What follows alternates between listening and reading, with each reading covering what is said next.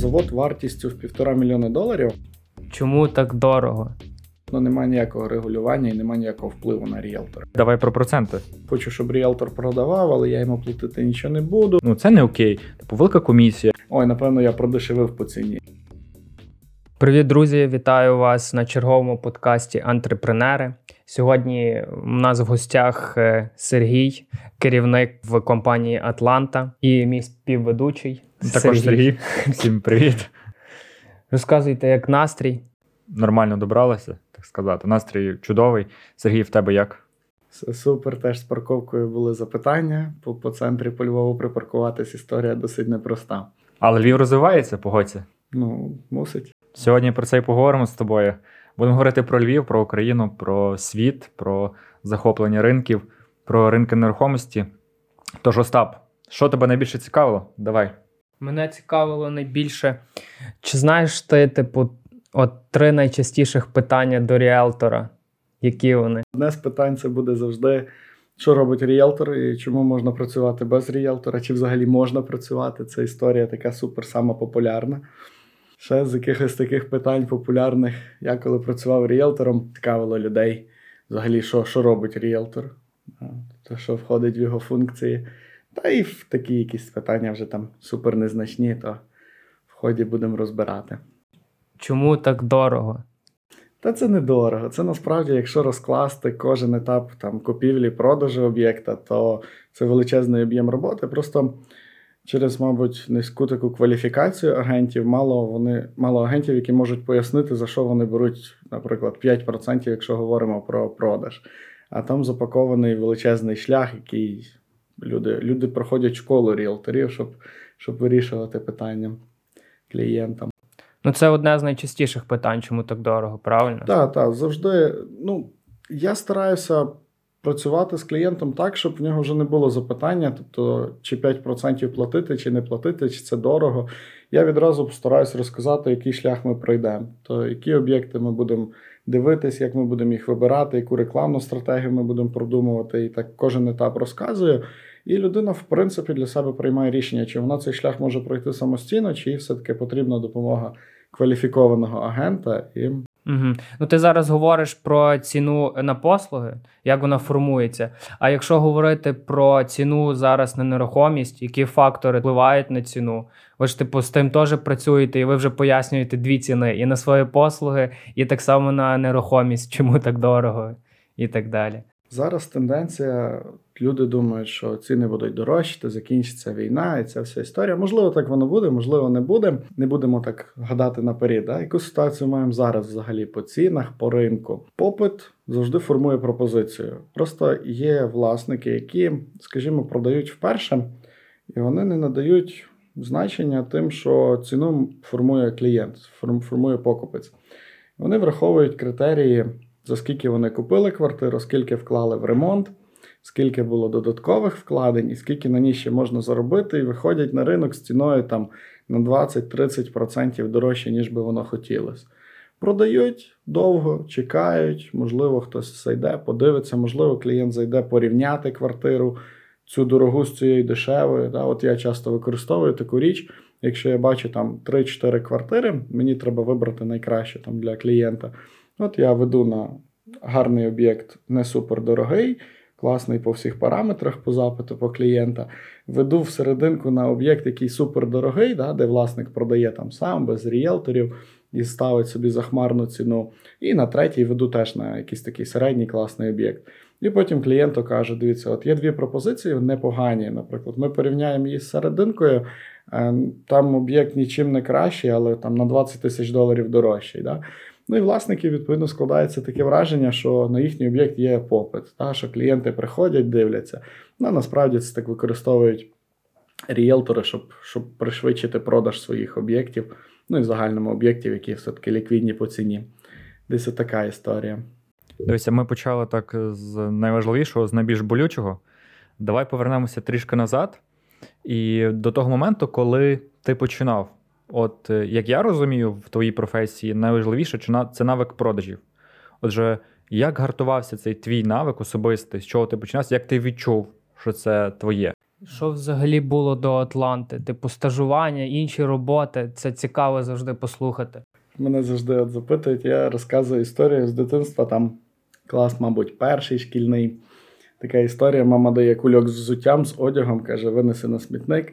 Кажу, мам, добре, нема проблем. Іду біля дому, там є такий базарчик, в мене був колись. Розкладаю ці всі речі і починаю їх продавати. І потім сусіди ходили, і мама, мамі розказували, який я красунчик, що я вже займаюся бізнесом, продаю. Десь ця жилка, вона, напевно, якось, якось була з самого початку. Потім почалися історії з машинами. Я займався автомобільним бізнесом, купували, продавали. Потім купували автомобілі, здавали в оренду. Потім я пішов працювати юристом. Там була більше історія про продаж послуги. Ну і коли юристом працювати там на якісь копійки мені трошки піднадоїло, почав шукати щось інше і попав в нерухомість. Попав в нерухомість там спочатку з оренди, десь пробував, щупав взагалі, як це виглядає. Розумію, що потрібно було йти в, відразу в агентство. Відразу пішов в своє от, в Атланту в агентство. Ну і там все поетапно, все навчання проходило. Ми вчились, проходили школу ріелторів, здобували якісь такі знання вже внутрішні по нерухомості, про квартири, про, про типи будинків і так далі. Десь, якщо коротко, така історія була. Е, Яка твоя посада і роль в компанії Атланта зараз?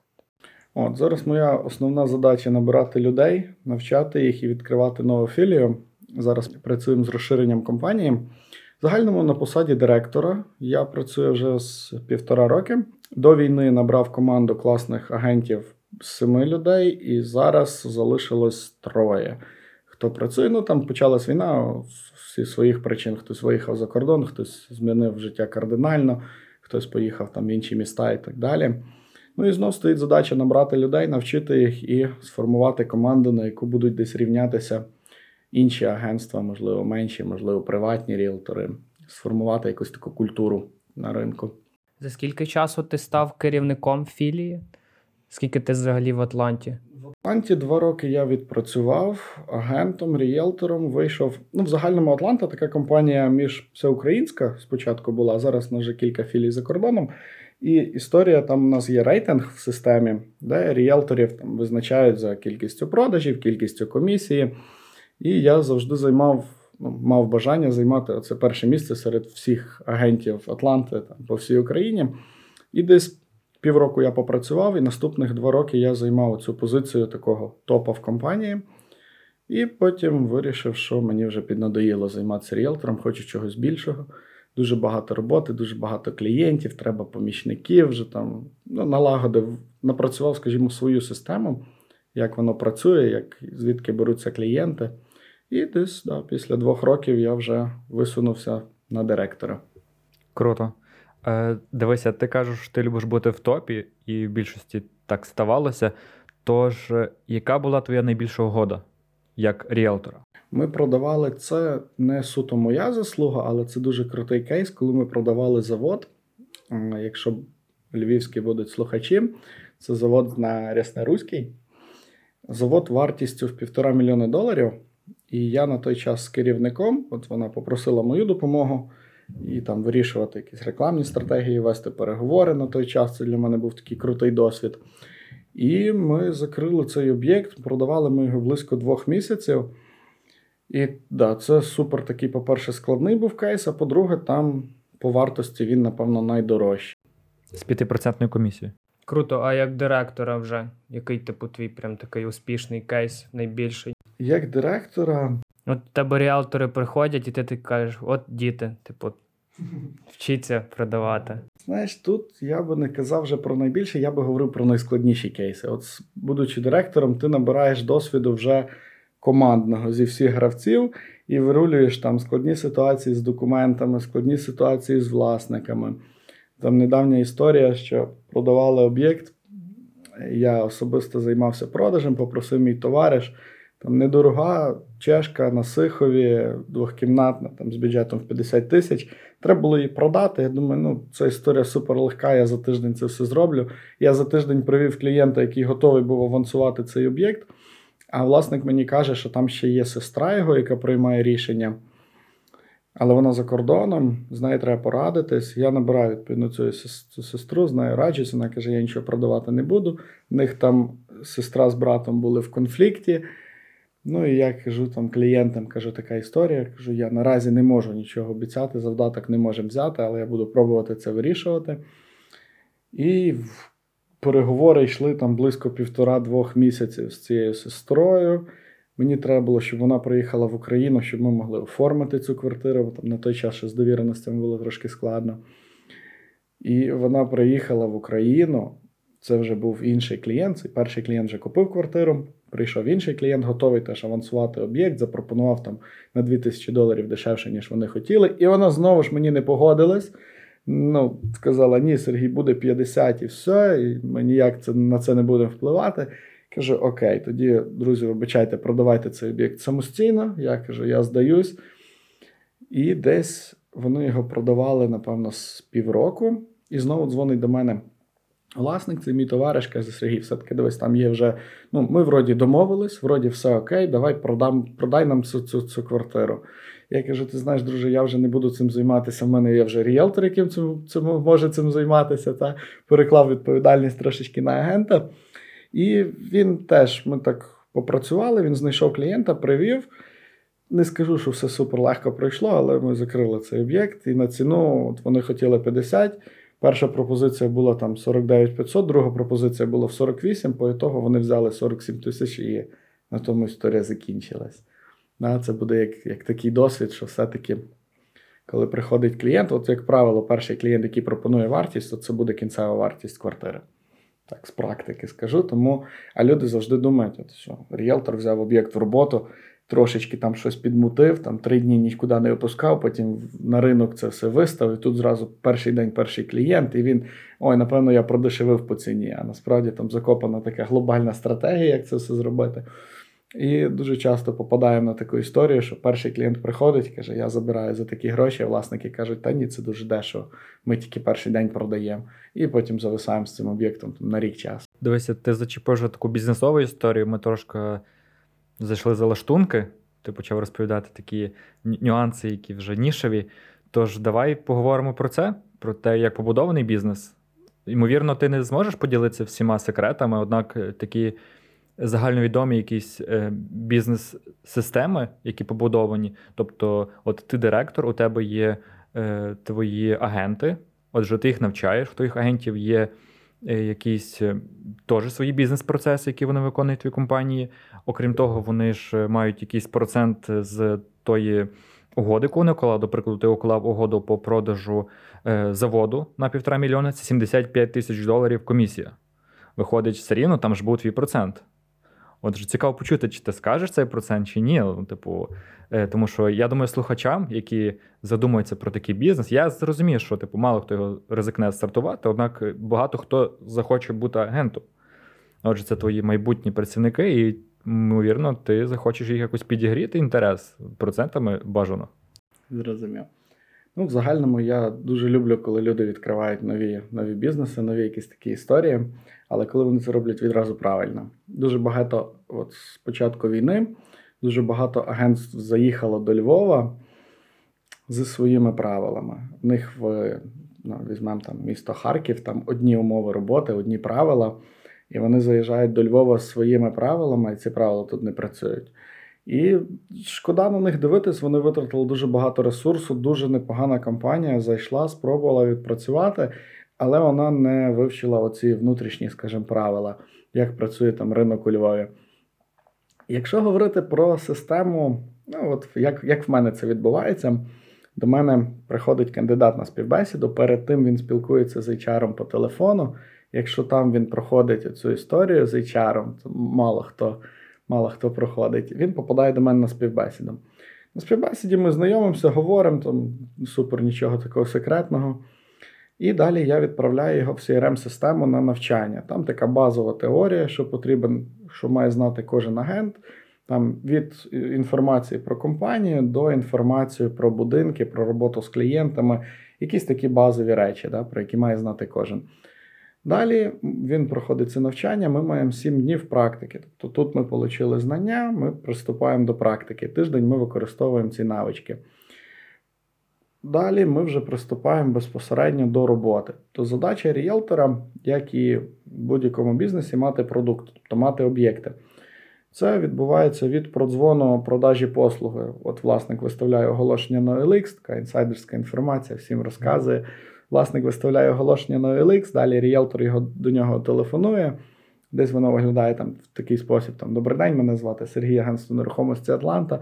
Підкажіть, чи ваша квартира, чи ви власник, чи актуально, чи можна рекламувати. Дякую, давайте ще зустрінемося. Десь от так от швидесенько стажери це все викидають, такі фух, кидають трубку і все. І потім далі що робити? Далі задача домовитися вже з клієнтом безпосередньо про зустріч, розказати, чим ми йому будемо корисні, да, що ми можемо зробити для нього.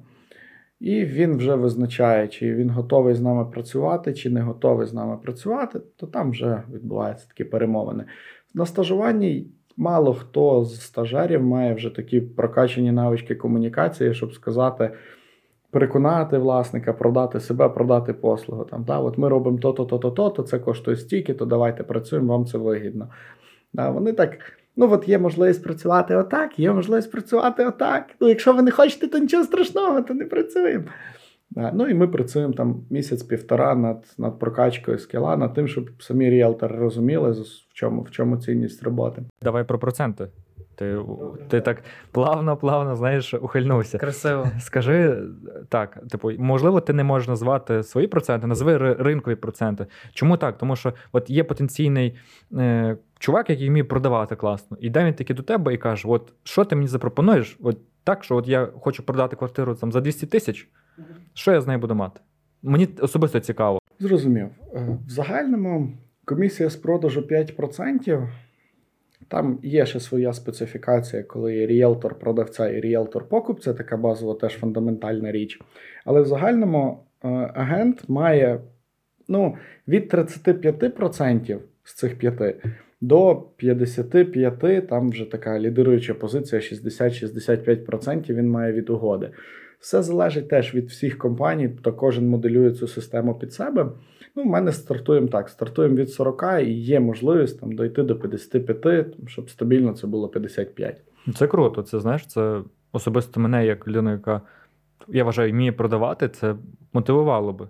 Тому що ти таки приходиш, продав за сотню і нормально така міні-премія, і так потрошки. І тут круто, що немає такої стелі, де ти можеш зупинятися. Нібито це звучить, знаєш, ніби на нашої компанії немає стелі по заробітку. Однак, якщо ти реальний крутий чувак і класно продає, то так, тут є куди рухатись. Тут швидше ти впрешся не в стелю в плані заробітку, ти впрешся в стелю в плані часу, вкладеного в роботу. То треба мати дуже багато часу і постійно працювати. Робота ріелтора це як день сурка. Ти починаєш кожен день все спочатку. Ти один день дотягнув, в тебе відбувся завдаток, договір, там, розрахунок. Наступний день ти починаєш з цих самих базових етапів. Там, Набираєш об'єкти, продзвонюєш, робиш підбірки клієнтам, ведеш якісь перемовини. Тобто це от базова річ. Е, не можу сказати, що вона така рутинна-рутинна, але в загальному вона все одно десь десь така типова. Типові речі робимо, просто відрізняється вже внутрянка ситуація ти розкрив зараз типу співпрацю більше з власниками. Цікаво, чи ви працюєте з забудовниками? Якщо так, якщо можна говорити, то з якими і на яких умовах, як це взагалі типу відбувається? Е, є ряд забудовників, з якими ми працюємо. Є ряд, з якими хочуть працювати забудовники з нами, але ми з ними не можемо працювати. Е, якщо перелічити, ну да, візьмемо там великі, от є Ріел компанія, хороша, там наразі не буду нічого про неї говорити, але вони платять нам 1% з продажу свого об'єкту, і мої агенти мають мотивацію продавати то їхні квартири. Де співпраця забудовника з ріелтором виглядає так. так. Якщо забудовник продає все сам, йому не потрібна наша допомога, ну зрозуміло, що він не вертається. Да? Тут теж одна з моїх задач там директора, як пояснити, що забудовнику, чому все-таки йому вигідніше продавати з агентом, який продає там всі об'єкти нерухомості, ніж тримати відділ продажів, де суто агенти продають його. Ну, але зрозуміло, це великі корпорації, там трохи вже така історія поцікавіша. От, до речі, наступним питанням у мене було: з ким е, простіше працювати? З власниками, інвесторами, типу на вторинці, чи от е, з забудовниками? З забудовниками дуже тяжко працювати. В них вся інформація ну, ділиться на два, скажімо. Ну, я думаю, всі ці люди розуміють, коли забудовник, а напевно, будь-який там може на пальцях однієї руки сказати, хто, хто сказав і зробив. Кажуть, там здача будинку буде в 23-му році, ви вже зможете заїхати робити ремонт, а дай Бог, 25-го вони там щось закінчать. Да? Тобто така історія вона дуже напрягає. Ти постійно пояснюєш клієнтам, що ти не даєш гарантії, що цей об'єкт там буде зданий от до кінця року, але я розумію, що вам треба десь жити, тому давайте все-таки докладемо трошки грошей і візьмемо тут вже готове, щоб ви могли жити. Да? І люди тут сумніваються, інколи навіть ідуть до забудовника і купують з надією, що дійсно там буде здача, і вони не можуть заїхати зробити ремонт і лишаються жити на орендованій квартирі. Ну і така історія вона дуже втомлює. Простіше працювати, коли в тебе є інвестор, коли я своїм інвесторам заходив купувати там в той самий Ріел. Ми беремо там тисячу квадратних метрів, викупили, і мене умовно забудовник взагалі ніяким, ніякою стороною не цікавить. Я порахував інвестору, скільки ми можемо заробити на якому етапі. Він сказав, чи йому підходить зараз продати, чи ми ще почекаємо рік-два. І я ці квартири просто виставив по ринковій вартості, там, мовно, щоб вони були перші, перші в списку на продаж. Та й все, це суперова історія. Це саме саме то, заради чого я би працював і працював. Ти от описав прям з двох сторін, як це відбувається, типу, процес е, купівлі-продажу. Е, цікаво е, тепер, типу, зрозуміти, е, як конкуренція будується, як, типу, чи є демпінг цін, якась нечесна конкуренція між забудовниками, агенціями і так далі. Я розкажу тут тоді таку одну історію, не буду там називати, хто це робить і як це відбувається, але є така річ, як викласти в рекламу неіснуючий об'єкт. Це супер популярна історія на оренді. Оренду я трошки менше займаюсь, але і досить часта історія в продажах. То як це відбувається? Є ріелтор, він е, не має навичок, не має знань, як залучити нових клієнтів. І він використовує такий зовсім нечесний спосіб. Він бере об'єкт, якісь гарні фотографії, викладає його в рекламу і ставить ціну там на 20% нижче, ніж би вона мала бути по ринку. І умовно, всі клієнти, які хочуть купити там двохкімнатну квартиру до 50 тисяч, вони дивляться, є класна пропозиція за 40 тисяч. Починають туди дзвонити, а він каже історію там: Ой, ви знаєте, вже не актуально, але я вам запропоную ще щось. Або ой, ви знаєте, там вже продали. Ну, якісь от такі речі вони це протягують. І це супер складно працювати нормальним агентам, бо клієнт до тебе приходить і каже: Сергій, я бачив, там рекламується за 35 тисяч доларів квартира, а ти мені кажеш, що ми маємо мати аж 50. Кажу, чого так? І я мушу пояснювати клієнту, що ну от дивіться, дзвонимо, питаємо, ну немає цієї квартири.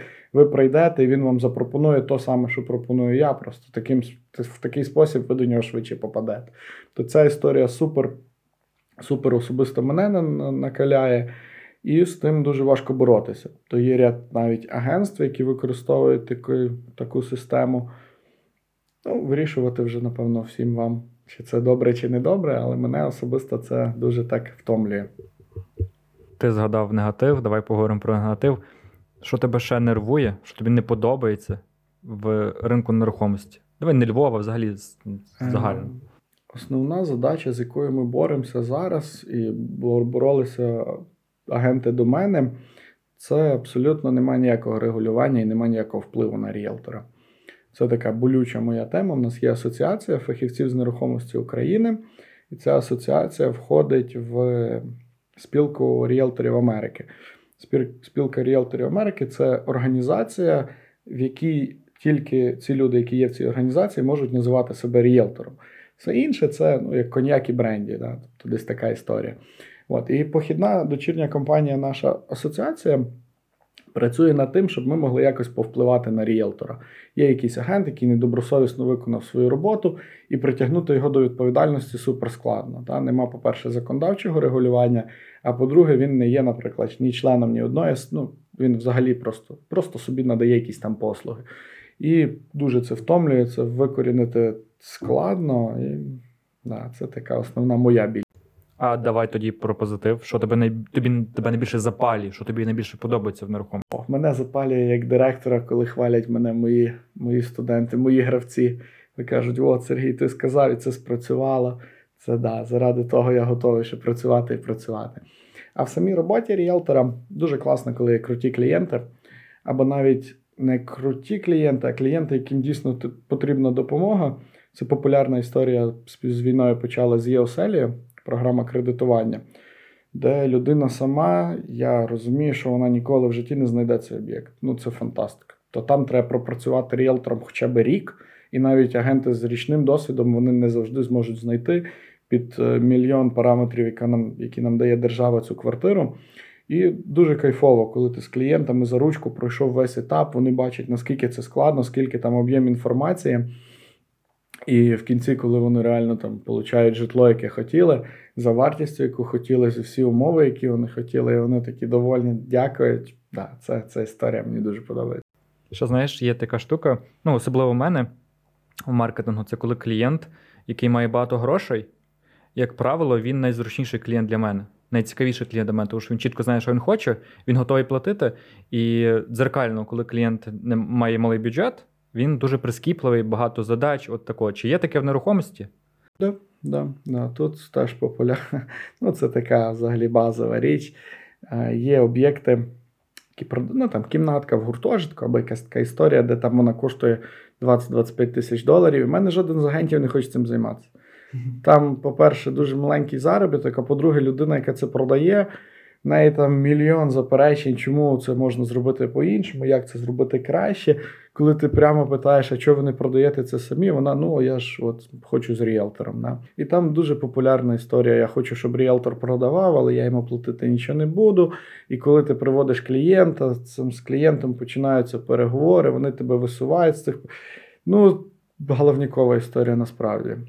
Набагато простіше працювати з клієнтом, там, ну, візьмемо там бюджет хоча б від ну, 50 тисяч доларів. Да? От Це бюджет, де не менше буде проблем і так далі, але ти хоча б людині можеш пояснити, вона адекватно тобі дасть якесь заперечення, з яким теж можна попрацювати. А загалом по ринку обізнаність людей і таке прийняття ріелтора як е, такого посередника, важливого такої ланки, яка працює між одним і другим. Є така штука, що люди краще до цього ставляться. Тому що в мене є багато знайомих, які кажуть, типу, що ну це не окей, типу, велика комісія. Як думаєш, от загальний настрій він покращується чи погіршується у відношенню до ріелторів? Ми проводили опитування недавно, знімали там в інстаграмі, просто підходили до людей, питали ваше ставлення до ріелторів. І я був здивований, бо я думав, що не дуже так нормально відноситься до нас. Але ну, відсотків 70 людей сказали ок. Типу, да, це дійсно потрібна професія, ми користувались, нам сподобалось. Тому ця цифра для мене буде такою, от, щоб щоб не менше, да, 70%, щоб клієнти там загальному всієї України, та, які користувалися послугами ріелтора, щоб хоча б 70% залишились задоволеними. Ну і далі цю цифру можна вже піднімати. Це круто і про це насправді я не очікував. Я думав 40-30. Наші у Львові люди. Я приходив з мікрофоном, кажу, як ви відноситесь там до агентів. Були, звісно, була людина, яка каже, та це взагалі крадуни, злодії і так далі. Я взагалі навіть не знаю, на що вони треба. Да, Цих 30% людей нікуди не ділося, і да, ок, це їхня думка, вона теж має право на існування. Можливо, вона зіткнулася з непорядним якимось агентом да, по класі, теж можемо розуміти. Але всі інші, да, ок. Слухай, з твоєї відповіді випливає таке цікаве, можна сказати, трохи філософське питання. З ким ви працюєте? З об'єктами чи з людьми? Чи це типу якась прям синергія, знаєш, круте співпадіння? Я тобі скажу, працюємо з об'єктами першочергово, бо це все-таки продукт, і з клієнтами, вже які відповідно приходять на ці об'єкти. То відсотків 70 людей, які дзвонять на тобі на квартиру, це ж все одно клієнт, який хоче щось купити, і він не купує цей об'єкт, по якому подзвонив.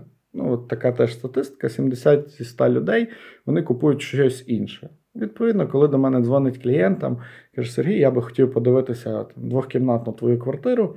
Я кажу, Андрій, добре, це супер, ми це подивимося. А що ви ще дивилися, що бачили, які які потреби, що шукаєте в загальному. І стараюся вже під одну квартиру дати людині 3-4 на вибір, які би могла подивитись взагалі по Львову.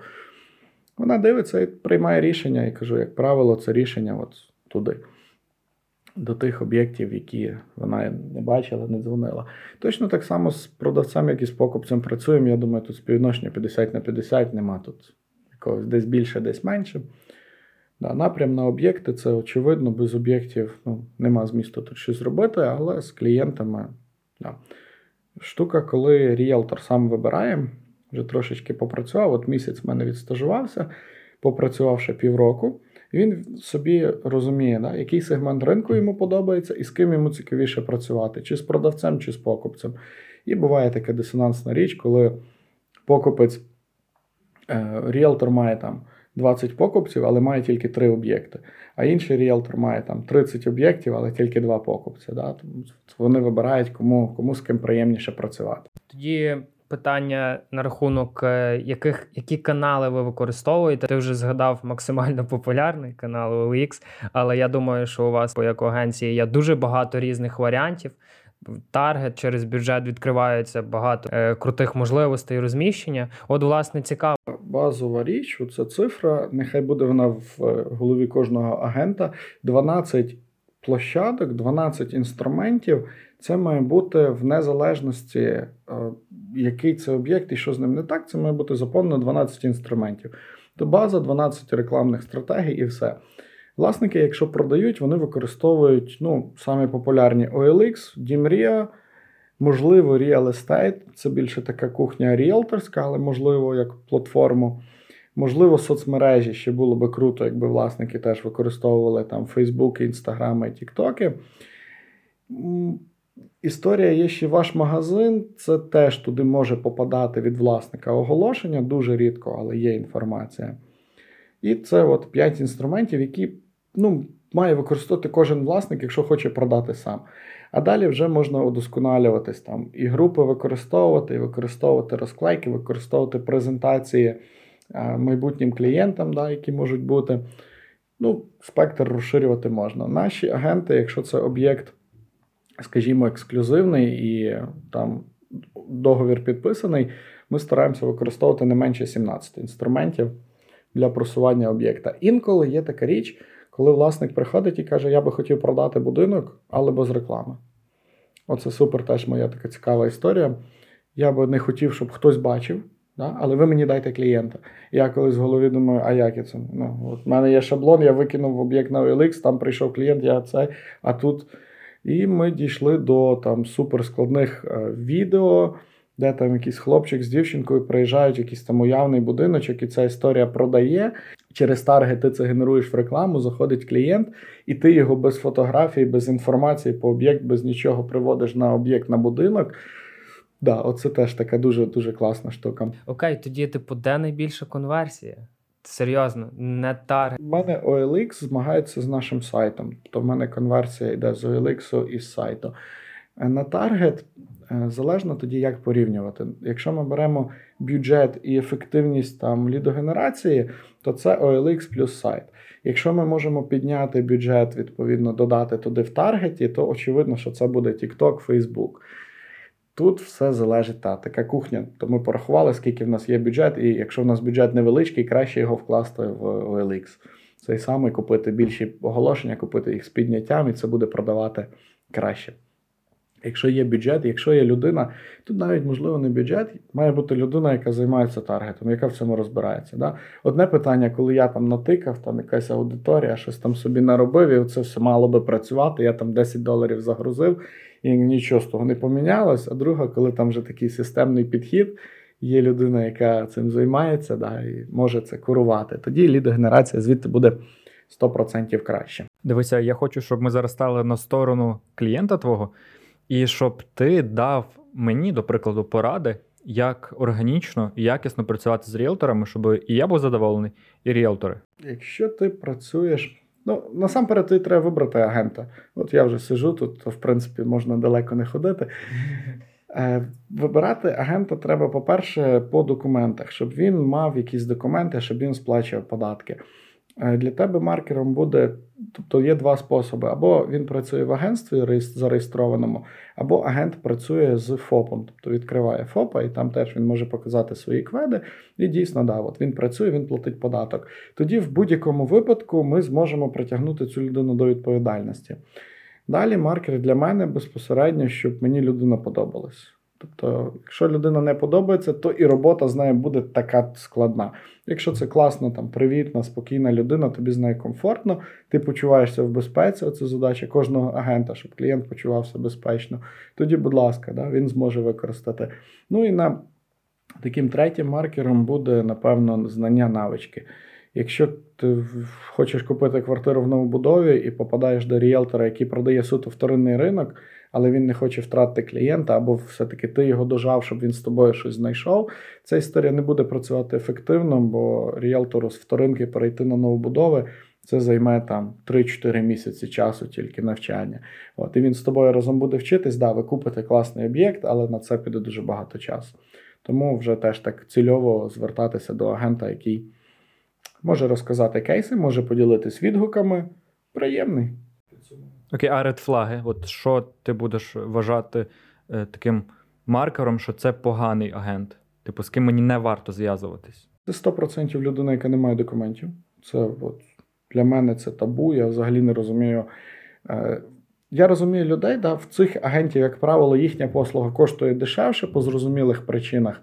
Але тут треба співставляти, чи ми готові заплатити дешевше і ну, ці ризики ніяк не від ніяк не, не забрати, чи ми готові трошечки дорожче заплатити, але ми розуміємо, що ми тут захищені. Ще з маркерів з агентств, ну, знову ж, якщо людина там, ти відчуваєш, вона хитра, вона, можливо, щось не. Дуже цікава річ, коли агент тобі пропонує один і той самий об'єкт, там 10 мільйонів разів приблизно. Ти розумієш, що щось не так. ну, Типу, я би ще щось хотів подивитися, він тобі чітко один об'єкт продає. Це теж такий один сигналів, що ну, ріелтор або хоче просто продати якийсь об'єкт, і він насправді там не дуже ріелтор, або ну, цей об'єкт треба швиденько комусь впарити, і він це продає, тому теж маркер. Собі, от для клієнтів, зафіксую, що ріелтору немає значення, який об'єкт продавати, чи він продає там своєї бази, чи він продає з чужої бази, чи він продає зі Львова будь-який об'єкт, в нього заробіток все одно буде один і той самий. Тому там впарювати один об'єкт там 10-20 разів, коли клієнт каже: Я не хочу третій поверх з балконом в Хрущовці. Не купляй класна квартира. Ну, ця історія, да. Це, це такий сигнал, що варто зупинитися. Е, давай зразу таке питання от в лоб, але дуже цікаве. Чи впадуть колись ціни на нерухомість у Львові, і чи варто людям одразу складати на віллу в Іспанії? Типу, знаєш, є такий вираз, зарплата назад не ходить. А ціни у Львові ходять назад? Чи це має статися якась е, суперкриза? Знаєш, аналізуючи там історію нерухомості своєї, свого досвіду, там з 19-го року, ну не було ще такого, щоб ціна на нерухомість впала. Беручи досвід там колег, які працюють довше, там з кризи 8-7 року, теж не відчув історії, щоб нерухомість впала в ціні колись. Вона росте. Помалесенько, потихесенько вона росте. Ну, я думаю, що до якогось піку ми все одно дійдемо. Але тоді ми вже б мали піднімати зарплати, і цей пік би нівелювали, і нерухомість порос... буде рости далі. Ти хочеш сказати, Тому... що ми ж навіть не дійшли до піку, так? Е, я думаю, що ми ще далеко до піку. Ну, Дивись на зарплати середні. Типу, ну, тут да. ти розумієш, де стеля цін. Да, да. Ну, Дуже боляче слухати, коли там люди збирали всією сім'єю. У мене були клієнти, я з ними працював три роки. Вони прийшли купити квартиру. І знову ж я проробив все, я був такий молодий, гарячий, я любив все зробити і зразу дати клієнту найкращі пропозиції, і зразу їх купити і піти до наступного клієнта. От І ця історія зіграла мені таку недобру річ. Я відпрацював, клієнти прийшли, я зібрав там ланцюжок з п'яти об'єктів. Ми вибрали два класні квартири, там взагалі без без лишніх запитань. Але клієнти за те, що все так швидко пройшло, вони не готові були купувати. Бюджет в них був там на той час мінімальний по ринку. І вони думали тиждень-два. Всі ці п'ять квартир, які їм запропонував, вже купили. І я їм більше не міг нічого запропонувати ну, близько року. Ну, не було на їхній бюджет квартир. На другий рік вони до мене звернулися, трошечки підзбирали. А там історія була, що збирала дочка з сином, з мамою, з татом, бабуся, дідусь, куми допомагали. Тобто вони там збирали цілою родиною. І дуже складно, коли ми виходимо на другий рік. Знову ж я роблю цю саму помилку, даю їм відразу класні об'єкти, які продаються там ну, до тижня часу. Вони дивляться, знову ж їм треба зі всіма порадитись. Там людей, які приймають рішення штук 10, і вони знову не купують квартири. Я знову їм не маю що запропонувати. І аж на третій рік я розумію ситуацію. Я беру об'єкти, які менш ліквідні, показую їм. Вони дивляться. Ну, ми подумаємо. Я кажу, ви думайте, але за той час я ви, ну, моделюю, що з'являється от класний об'єкт, він буде там продаватись 2-3 дні. Кажу, дивіться, бо реально він вам там підходить. І вони купили цю квартиру вже ж на третій рік. І історія в чому? Вони мали бюджет там в 40 тисяч. Ну, умовно, зараз вже не пам'ятаю, так, мали в 40 тисяч. Вони могли купити квартиру в 40 тисяч. На наступний рік вони мали в 45 тисяч, вони могли купити в 45. А на третій рік реально їм довелось віддати за квартиру там трошки більше 50 тисяч доларів. Тому так, ціни ростуть, і клієнти теж повинні це розуміти. Якщо є хороший об'єкт, якщо ви довіряєте ріелтору, то сміло купуйте. Цікаво би знати, що у вас найбільше по містах в Україні продається. Ну і вже пізніше я би поговорив про топові ЖК по у Львові, можливо, по і в Україні. Це максимально цікаво, де всі хочуть жити і так далі. Е, В мене є статистика всієї України, бо у нас кілька філій, але я цікавлюсь суто львівською, на інші нема дуже часу. Так там одним оком дивлюсь. Скажу в загальному, краще всього продається квартира з ремонтом. Не однокімнатна, не двох, не трьох, не будинок, не має значення. От якщо квартира з ремонтом, вона в відсотках продається краще і більше. Зараз на даному етапі ремонти робити дорого. Послуги е, хлопців, які роблять ці ремонти, теж подорожчали, тому дешевше купити з ремонтом. Звідси і ця тенденція, що з ремонтом продаються. В загальному, я думаю, що як і було, так і буде завжди. Однокімнатні квартири продаються більше, двохкімнатні продаються трошечки да, повільніше, трошечки менше, а всі інші вони продаються довше. Але теж історія така, все залежить від, наприклад, місяця. От цього місяця в мене з клієнтом агент працює, шукає трьохкімнатні квартири. Нема їх, нема в продажі трьохкімнатних квартир. Але є двохкімнатних штук 50. І от, статистику маємо, да, продаються двохкімнатні, а трьохкімнатні не продаються, бо їх просто ще нема на ринку. Тому статистика в нерухомості теж питання таке. Я трохи уточню, поки ми не перейшли до ЖК.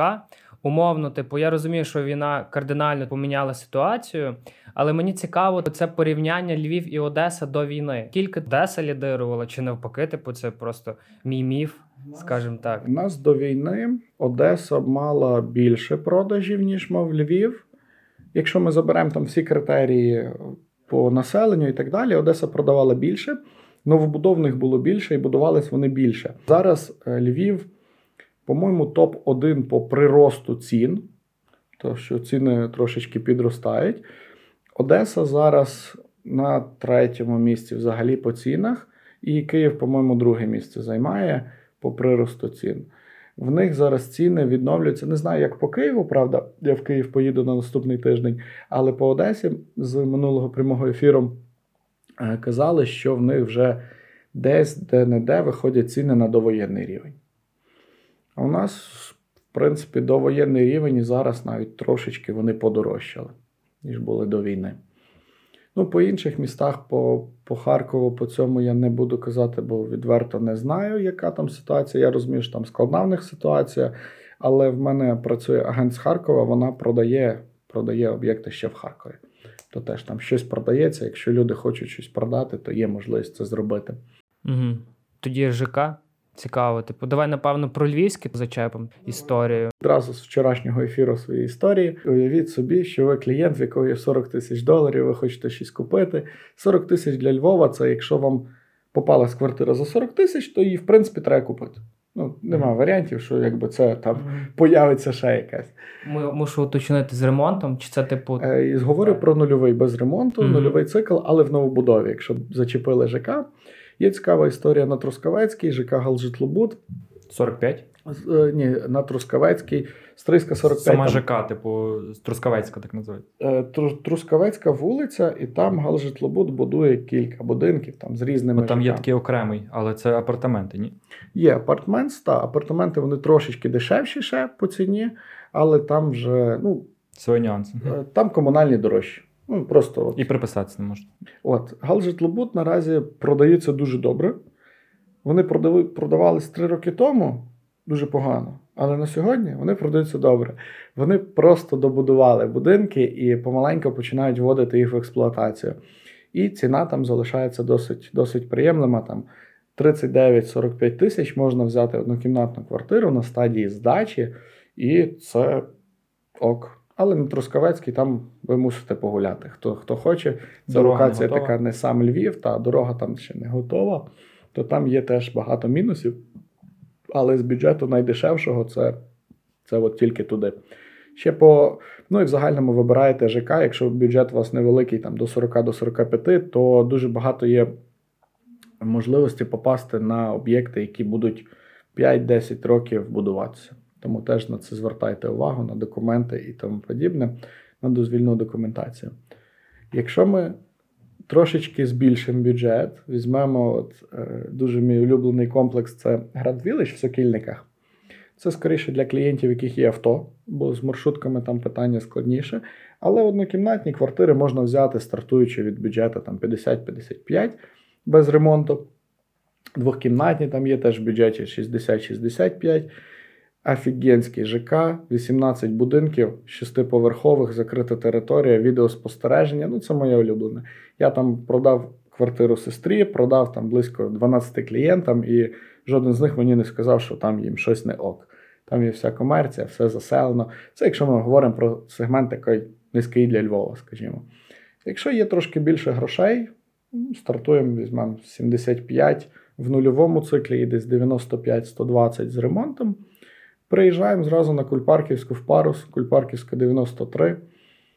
Прикольно, ми там каву п'ємо. От, да. Там об'єкт для молоді, якщо це молода пара, бо просто молодий хлопчина, дівчина, для них це буде супер. Там є теж все необхідне. Виїхати там машина не обов'язково, там вже і громадський транспорт є. Ціни там трошечки дорожчі. В принципі, об'єкт теж абсолютно оптимальний. От вчора якраз розказував з агентом своїм по новобудовах говорили, то особисто їй дуже подобається. Ну і я, в принципі, теж. Ну, мені не дуже подобається, коли багато людей, але така історія. Маємо ще трошечки більший бюджет. Їдемо на Кульпарківську 230 в місто Трав. Безподобний ЖК, Грінвіль забудовник. Там якість, там ціна відповідно. Однокімнатну з ремонтом продали минулого місяця за 107 тисяч доларів, близько 50 квадратиків, але там і ремонт відповідний, ну і комплекс там такий преміального класу. Десь, якщо коротко, так. якщо ще більше грошей в когось є. От тут вже цікаво. Якщо ще більше грошей є, ми можемо заїжджати. Я наразі охопив там тільки один район по Львову, бо по кожному будемо довго. Але якщо є трошечки більше грошей, і ви люди, можливо, поважного віку, або як я любите просто тишину, клубні будиночки, то переїжджаємо на Кам'янецьку, така невеличка вулиця. Там є два будинки, чотирьохповерхові, чотири квартири на поверсі, закрита територія, сусіди всі всіх знають. З ремонтом можна однокімнатну квартиру купити в бюджеті від 100 тисяч, в нульовому циклі десь приблизно там від 80 і так далі. Там паркінг продається за 35 тисяч доларів. Це вчора теж був такий цікавий факт. Тому, тому так. Я вважаю, це несправедливо, але нехай буде. Скажи тоді про центр. Чи ти не рекомендуєш розглядати Ну, центр? У мене центр це історія для інвестицій, історія для оренди. Е, Є в мене клієнти, які теж живуть в центрі. Ну, тут на вибір ваш. Любите шум, любите тусовки по кафешках, прийти ввечері додому, там, послухати музичку, бомба. Це буде працювати. Новобудов по центрі не так багато. В самому центрі взагалі нема. Там кругом площі ринок. Можна брати вже трошечки далі, їхати на Чорноволу, розглядати будинки. Нічого тут е, супер таких поганих не, нема, тому відразу можете розглядати всі. Ну, єдине, знову ж перевіряйте. Да, Шевченка забудований повністю. А, скажімо, їдемо по Шевченка до гори. З правої сторони все можу рекомендувати, з лівої сторони там не дуже все можу рекомендувати. Тому така історія. Бо там дуже багато комплексів. Там, якщо мені можу збрехати, але там близько 10-12 різних ЖК і різних забудовників. Ну і очевидно, що навіть я зараз їх всіх там не перелічу. Це треба йти і по кожному розбиратись. Але теж Шевченка там бюджети стартують від 100 тисяч. Тобто, якщо є 100 тисяч, ми можемо собі купити однокімнатну квартиру з ремонтом десь десь отам. Ти згадав за інвестицію. Давай змоделюємо ситуацію, що ти типу хочеш проінвестувати особисто для себе, от з твоїми знаннями. От куди ти, ти, ти поніс гроші? Я інвестую вже досить давний час в квартири. Я купував колись на Шевченка в Британії квартиру невеличку, 35 квадратних метрів. Я її купляв ще, як тільки вони починали будуватись на етапі там котловану. І це супервигідна інвестиція була. Зараз таких нема. То зараз ми не можемо вкласти в котлован, бо забудовники дають нам ціни на котлован такі самі, як ми можемо купити в інвестора вже збудованому будинку. Ну і не факт, що ми це потім продамо дорожче. В загальному купляють однокімнатні квартири непоганого планування, щоб була кухня і спальня окремо, студіями трошечки складніше. Роблять ремонт, здають в оренду. Ок. Можна зайти, як і в старий фонд на кривоноса, там за 25 тисяч доларів продається 16 квадратних метрів. Трошечки поторгували, зробили ремонт, здаємо в оренду. Це буде працювати дуже добре. Є бажання і можливість, здаємо в подобову оренду, буде працювати ще краще. Таких там в 25 тисяч з бюджетом, я не думаю, що щось продається по Львову. Зайти можна в сам центр, пошукати щось недороге. У мене інвестор з Франції дуже любив купувати площу ринок, от де п'яна вишня, де от саме це таке наш фонтан Нептун. І він там викупив ну, майже все. Хлопці з фесту викупили один поверх, а в мене інвестор з Франції викупив другий поверх. Тепер ми знаємо, хто другий поверх площі ринок продав. Так, ну і там ціна була. Там ми могли купити однокімнатну квартиру в 40 тисяч доларів, і ця ціна була суперова.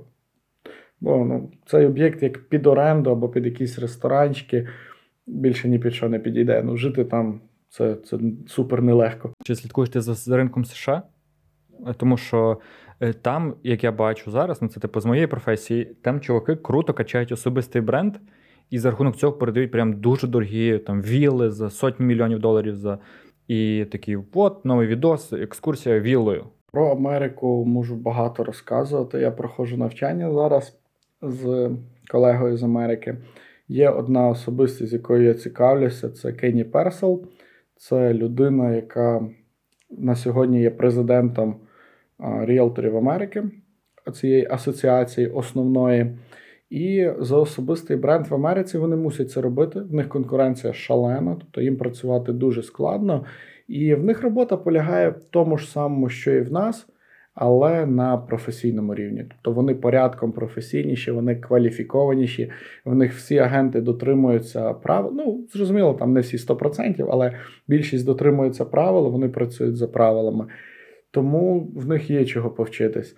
Об'єкти їм легше знімати особисті бренди, бо там буде гарна картинка. Там дорогі об'єкти, дорогі вілли, дорогі квартири. В нас у Львові з цим трошечки складніше. Нема супер там багато таких об'єктів, їх там 5-6 продається в місяць. І там, якщо зайде там 20 ріелторів, знімуть один відео, ну це буде не не буде працювати, тому складніше.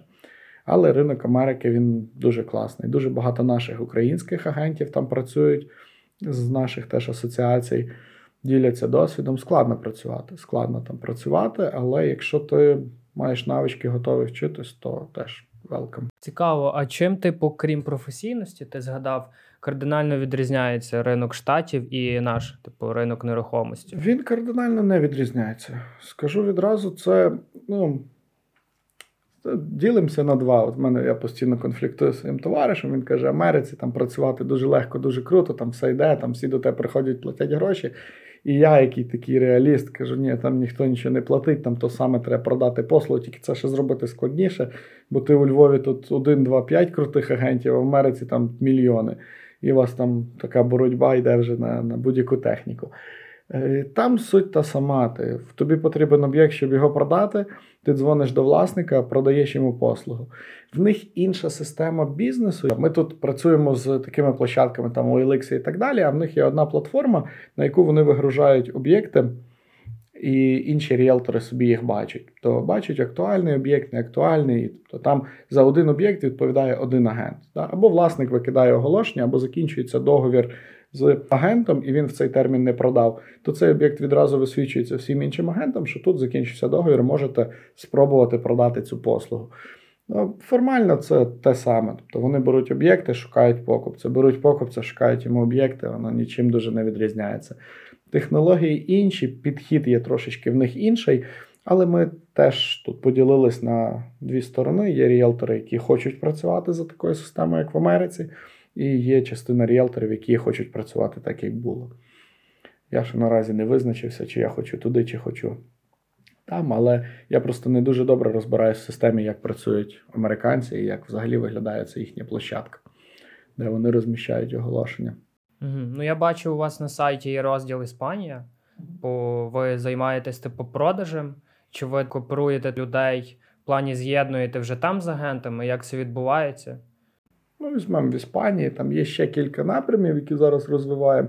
Але по Іспанії хтось хотів купити, не знає, як це зробити. Е, ми передаємо клієнта туди агентам в Іспанію. Там вони його консультують повністю від моменту, скільки потрібно грошей, як ці гроші привезти, як ці гроші там узаконити, куди їх далі діти, і шукають об'єкти. Угу. То відразу є там об'єкт, такий, такий, такий, і показують клієнту. Там можна це робити навіть по відеозв'язку. то Далі розказують переваги, мінуси, плюси купують та й все.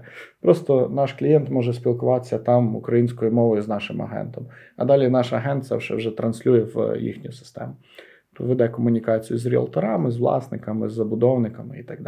Напевно, наслідком стало того, що ціни у Львові такі, як ціни в Іспанії. Типу квартира за 150 тут чи віла в Іспанії. Ну я подумаю, напевно, в Іспанії відкрив вже тут. Почалась війна, наших багато агентів з в нас була філія там в Ірпіні, в Харкові, в Маріуполі, в Херсоні.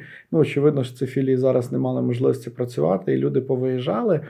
Ну і треба було їм дати можливість десь працювати. Наш засновник відкрив в Іспанії філію, вже там були якісь напрацювання, позбирав багато жінок туди, і да, зараз вони розвивають цей напрям там.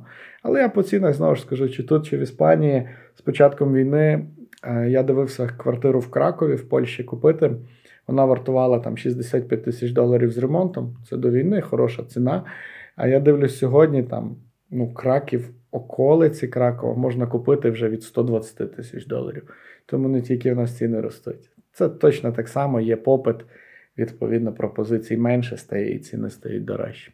Тобто ми від того не застраховані, що за кордоном ціни ростуть, що в нас це, це така річ. Цікаво, яка в Іспанії мінімалка. 120 тисяч доларів треба мати, щоб хоча б почати щось розглядати. За одну кімнату. Щось таке цікаве. Та, та. Там трошечки в них і площі більші, і так далі. Можна ж, звісно, взяти там 70-80 тисяч і щось підшукати. Але якщо ми говоримо про щось таке, щоб в Іспанії купити, або воно приносило дохід, або там було комфортно жити, краще розраховувати на 120 плюс. Ну, в Америці ціни там стартують від 200 тисяч і далі. То там ще дорожчий сегмент, там віли, дорожчі ці квартири. Ну там да. Але там, типу, вже купляють люди іншого статусу, скажімо, ті, хто мають більше грошей. Дивися, коли ти працюєш там, е, не знаю, медсестрою, пожежником, то ти можеш собі дозволити купляти будинок, тому що там ці професії е, високооплачувані. Відповідно, інші люди вони орендують, як я знаю. Угу. Типу, в нас це. Залишилося ще такий осадок, що люди хочуть купувати. Навіть я, моє оточення, вони, типу, ще мають оцю таку стару закалку, що от треба мати своє житло, неважливо, я там буду орендувати десь інакше, але от своя квартира має бути.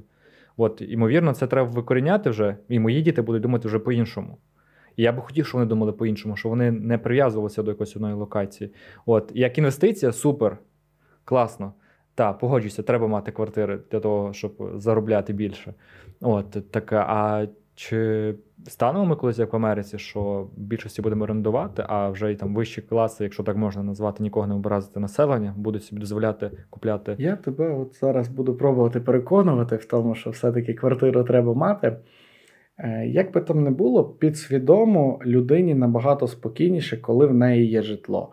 Тобто ми всі розуміємо, да, що на оренді це питання простіше, і ти собі переїжджаєш, це вже не супер складно на сьогодні.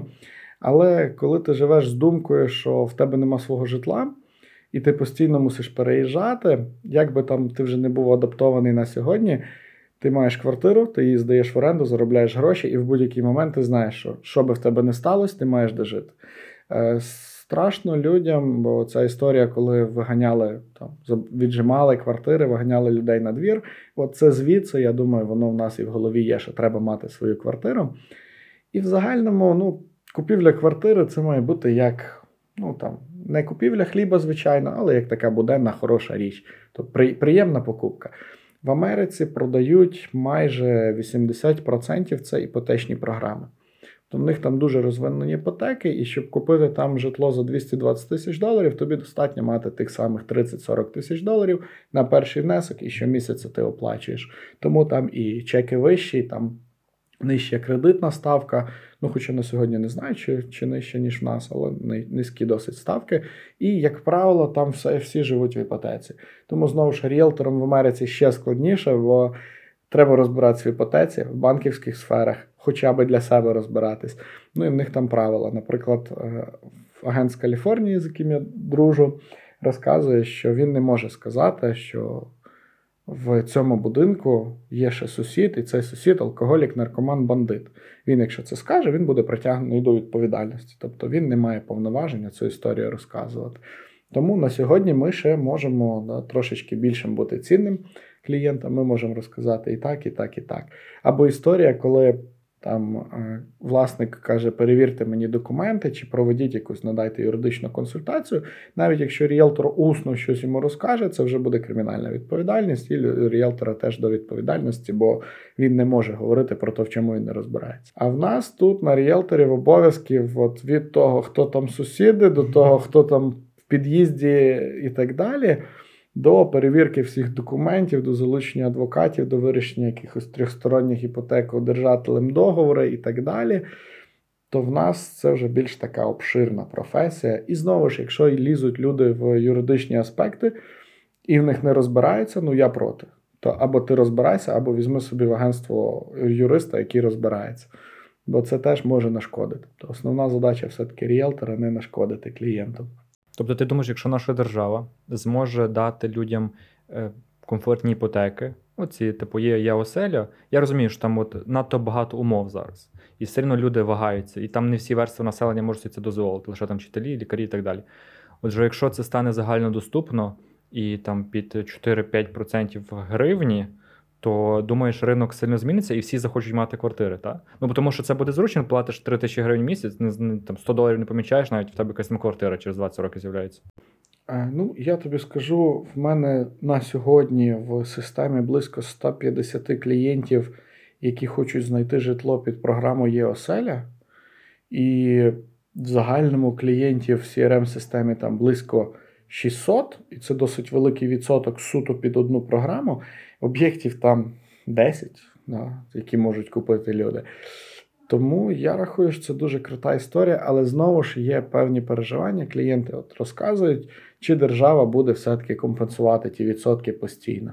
Чи за 10 років вони придумають щось нове і скажуть: ну ми вже вам не будемо під 7%, давайте далі під 15%. Чи ми не будемо під 3%, ми не будемо доплачувати, давайте під 15%. І люди цього бояться, я їх розумію точно так само.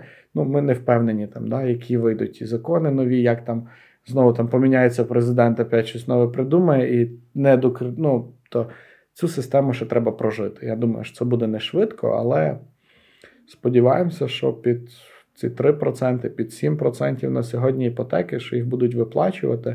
Ну, завершення, думаю, логічно запитати. Е, що ми пропустили, що ми тебе не запитали, або що б ти хотів сказати? О, я б розказував і розказував. Я би щось люблю, люблю таке щось порозказувати. Але насправді, ну, якщо ми говоримо про ріелторський бізнес, то без ріелтора квартиру купити можна, це реально зробити, але це треба стати ріелтором. Як би це не було, тобі ну, мінімум там 2-3 місяці треба розібратися, як це працює звертаючись до ріелтора, ознайомлюючись зі всіма умовами договору, підписуючи його і розумієш, яку суму ти платиш, це все одно буде вигідніше. Да, Якщо коротко підсумуємо, то ну, ця сума піде в торг, ця сума буде відпрацьована, ця сума буде на переговорах відпрацьована. Це не є супервелика якась там цифра. Просто воно. Ми працюємо з найдорожчих сегментом в світі, тому так а, Тому це це здається дорого. Круто, і фіналимо, де б ти жив в старості? Що б ти обрав для себе? Чи ти думав колись про таке? Я я дуже люблю Балі. Я один раз відпочивав там. Я не знаю, чи я би там жив, але ну, півроку я би там проводив точно на старості. Там атмосфера, баліці, дуже круті, такі дуже добрі, класні люди.